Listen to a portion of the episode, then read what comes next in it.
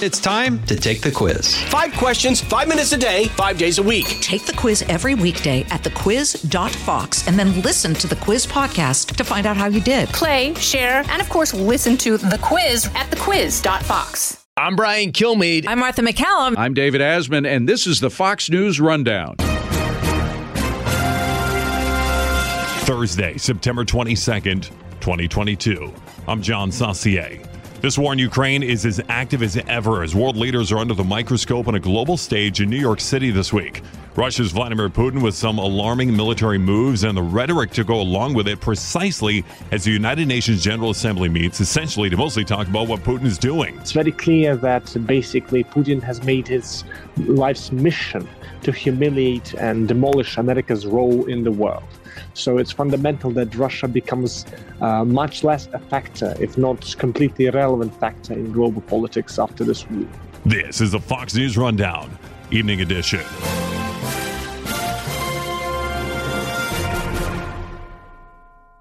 The Will Cain Show is now dropping five episodes a week. Join Fox and Friends weekend host Will Cain as he tackles the latest headlines from his unique perspective, along with thought provoking interviews with leading figures and live calls from viewers and listeners. Listen wherever you download your favorite podcasts.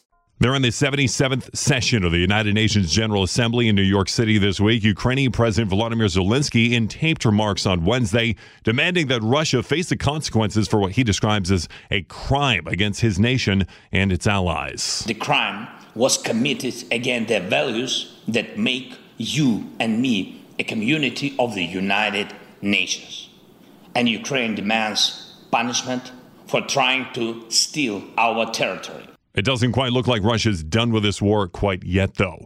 It means making Russia less of a factor, and not just in terms of Ukraine, but in general. Russia has been destabilizing the world for as long as Putin's regime was in place, and even before that.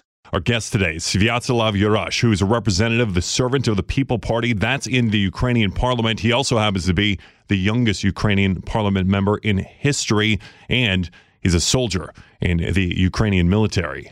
It's very clear that the situation in Venezuela wouldn't be that way if Putin didn't have hand in that. If it's clear that the disaster of Syria and the humiliation of Syria, when the, there was a red line set up by America and never never followed up, wouldn't be there if it wasn't for Putin. Uh, it's very clear that basically Putin has made his life's mission to humiliate and demolish America's role in the world. So it's fundamental that Russia becomes uh, much less a factor, if not completely irrelevant factor in global politics after this war. And right now, Russia is a factor. Of course, they have the war going on, and Vladimir Putin is again threatening with nuclear weapons. He threatened specifically territories that Russia had taken from Ukraine. When you hear those threat of nuclear weapons and when he point when he specifies where exactly he's talking about, how does that make you feel? He makes them on regular occasion, uh, and uh, it's no news for us that, that that's for us is a uh, threat that we can anticipate. For us, what matters a great deal is that Putin has made a decision to escalate this much further. He has declared mobilization in Russia. Uh, that is, uh, for us, basically reality that we'll have uh, anywhere from 300,000 to a million Russians uh, more uh, fighting against us on a thousand miles long front line, active front line, but uh, th- more than 3,000 miles possible front line. that also is the matter of the fact that Putin has has shot uh, repeatedly at our infrastructure, civilian infrastructure, trying to d- disable our capacity to go go through winter that we are facing, and winter are harsh here. So the factor for us is Putin has made his life's mission destruction of our nation. Uh, our job is to defend our nation to, and to prove him wrong that our nation will not be dictated by Mr. Putin. With that call up of those Russian troops and this huge force that you're going to have to face on the ground, do you think the Ukrainian military can achieve that mission and can hold the line against Russia? Having just returned from the front line in the east of Ukraine, and having fought against those Russian troops, I can tell you that we are we are very much uh, willing and able to do that. Uh, first, uh, that's because we are fighting for our country. We have nowhere to go. We have nowhere to run.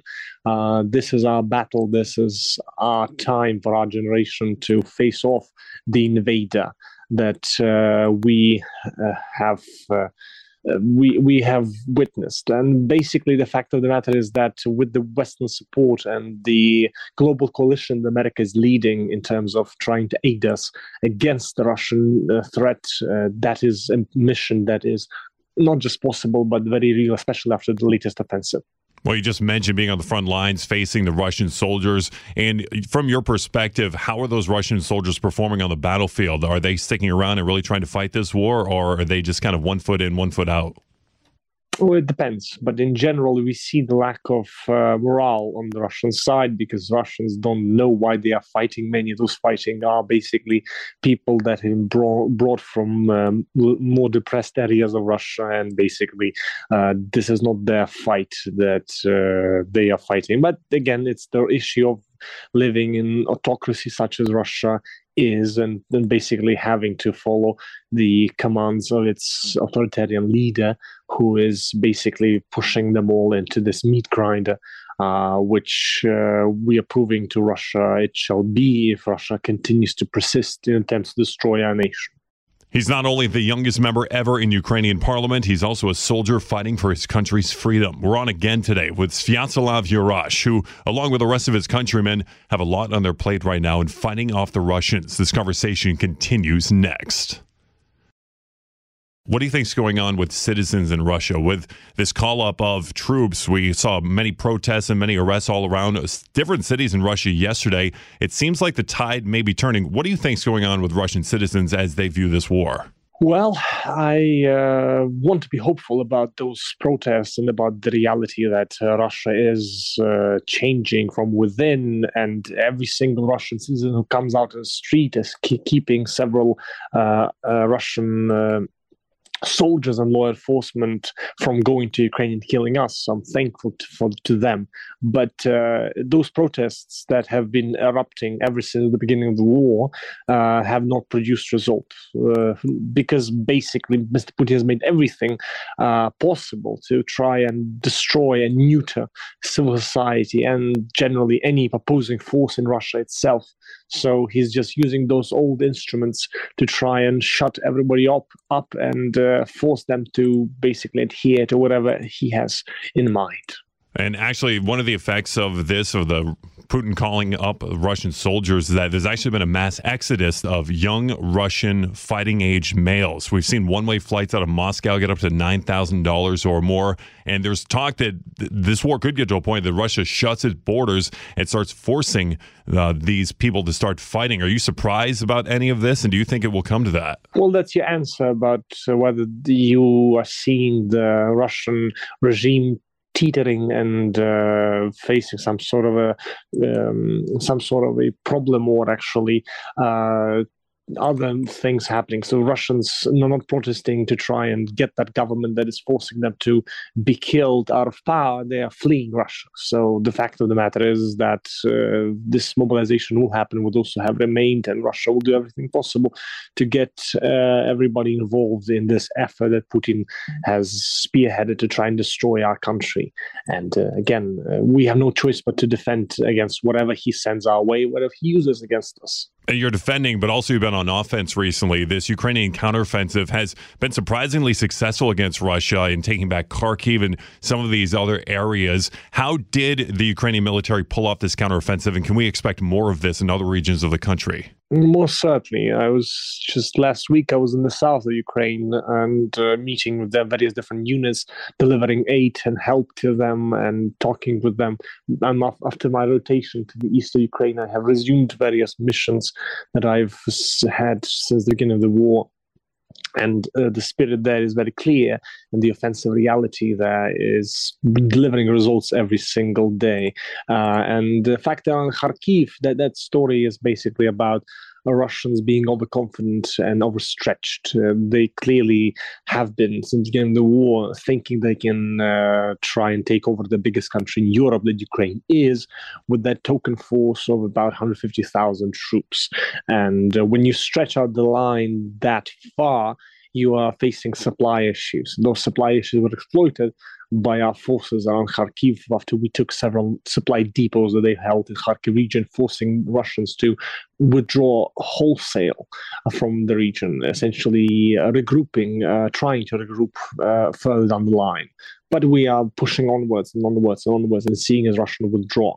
So again, victory is uh, is clearly on the horizon for us. Okay, and you just mentioned that you were recently on the front lines. Do you have any plans to go back and join this fight anytime soon? Yes, I am part of military unit, and basically, uh, we are now after military rotation through the summer uh, in the east in Donbass trenches. Uh, we are being uh, basically regrouped for about a month, and after that, we'll be sent somewhere else. We are not quite sure where. I'm, as, I'm, I'm a private, and uh, basically, whatever the mission is, I shall be joining my guys a private and also a member of parliament. Sviatoslav Yurash, the youngest representative of parliament, also a key figure in President Zelensky's successful presidential campaign in 2019. Sir, thank you so much for your time. Good luck in your mission. Stay safe. We are most certainly thinking about you. And thanks for joining us here on the Fox News Rundown Evening Edition podcast. That is all mine. Thank you very much.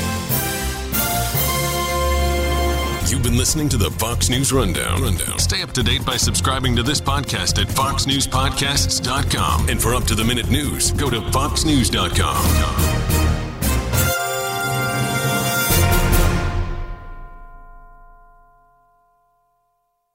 From the Fox News Podcasts Network. Hey there, it's me, Kennedy. Make sure to check out my podcast, Kennedy Saves the World. It is five days a week, every week. Download and listen at foxnewspodcast.com or wherever you listen to your favorite podcast.